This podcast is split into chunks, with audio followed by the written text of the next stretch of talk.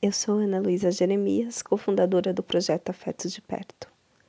Projeto esse que tem como objetivo apoiar crianças e adultos no acolhimento da diversidade através de livros infantis. E também sou colunista convidada pela RBN Notícias para assuntos de diversidade. No último dia 7 de agosto, a Lei Maria da Penha completou 15 anos de existência. Para quem não sabe, Maria da Penha Maia Fernandes é uma farmacêutica nascida no Ceará e atualmente ela tem 76 anos. Ela sofreu duas tentativas de assassinato pelo seu ex-marido. Em uma delas, ela ficou paraplégica após levar um tiro nas costas enquanto estava dormindo. E depois de ter ficado quatro meses hospitalizada, ela retornou para sua casa. E o seu agressor a manteve em cárcere privado e tentou eletrocutá-la enquanto ela tomava banho.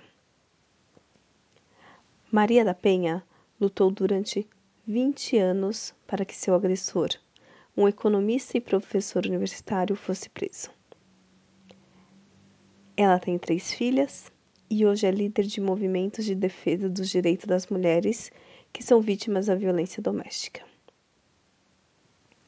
A Lei Maria da Penha, além de englobar violência física e sexual, engloba a violência psicológica, a violência patrimonial e o assédio moral.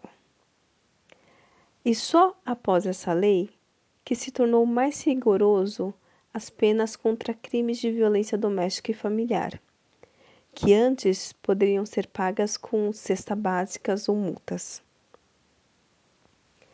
Eu quero falar algumas, alguns tipos de agressões, porque quando a gente fala em Lei Maria da Penha, a gente sempre pensa na agressão física, mas existem outros tipos de agressões que não são físicas, como xingamento, humilhação, perseguição, usar os filhos para fazer chantagem, isolar a vítima da família e amigos, controlar ou reter dinheiro da vítima, forçar relações sexuais quando a pessoa não quer, expor a vítima em público, como por exemplo vazar vídeos íntimos.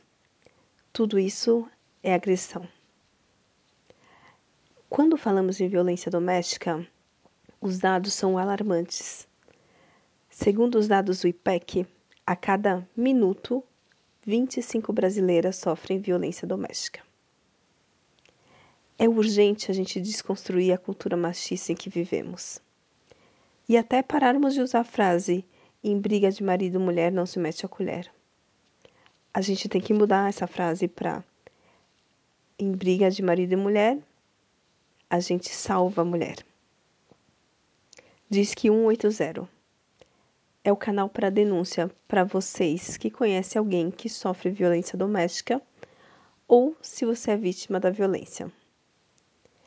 Eu encerro o dia de hoje com uma frase da Maria da Penha, que é: A vida só começa quando a violência acaba.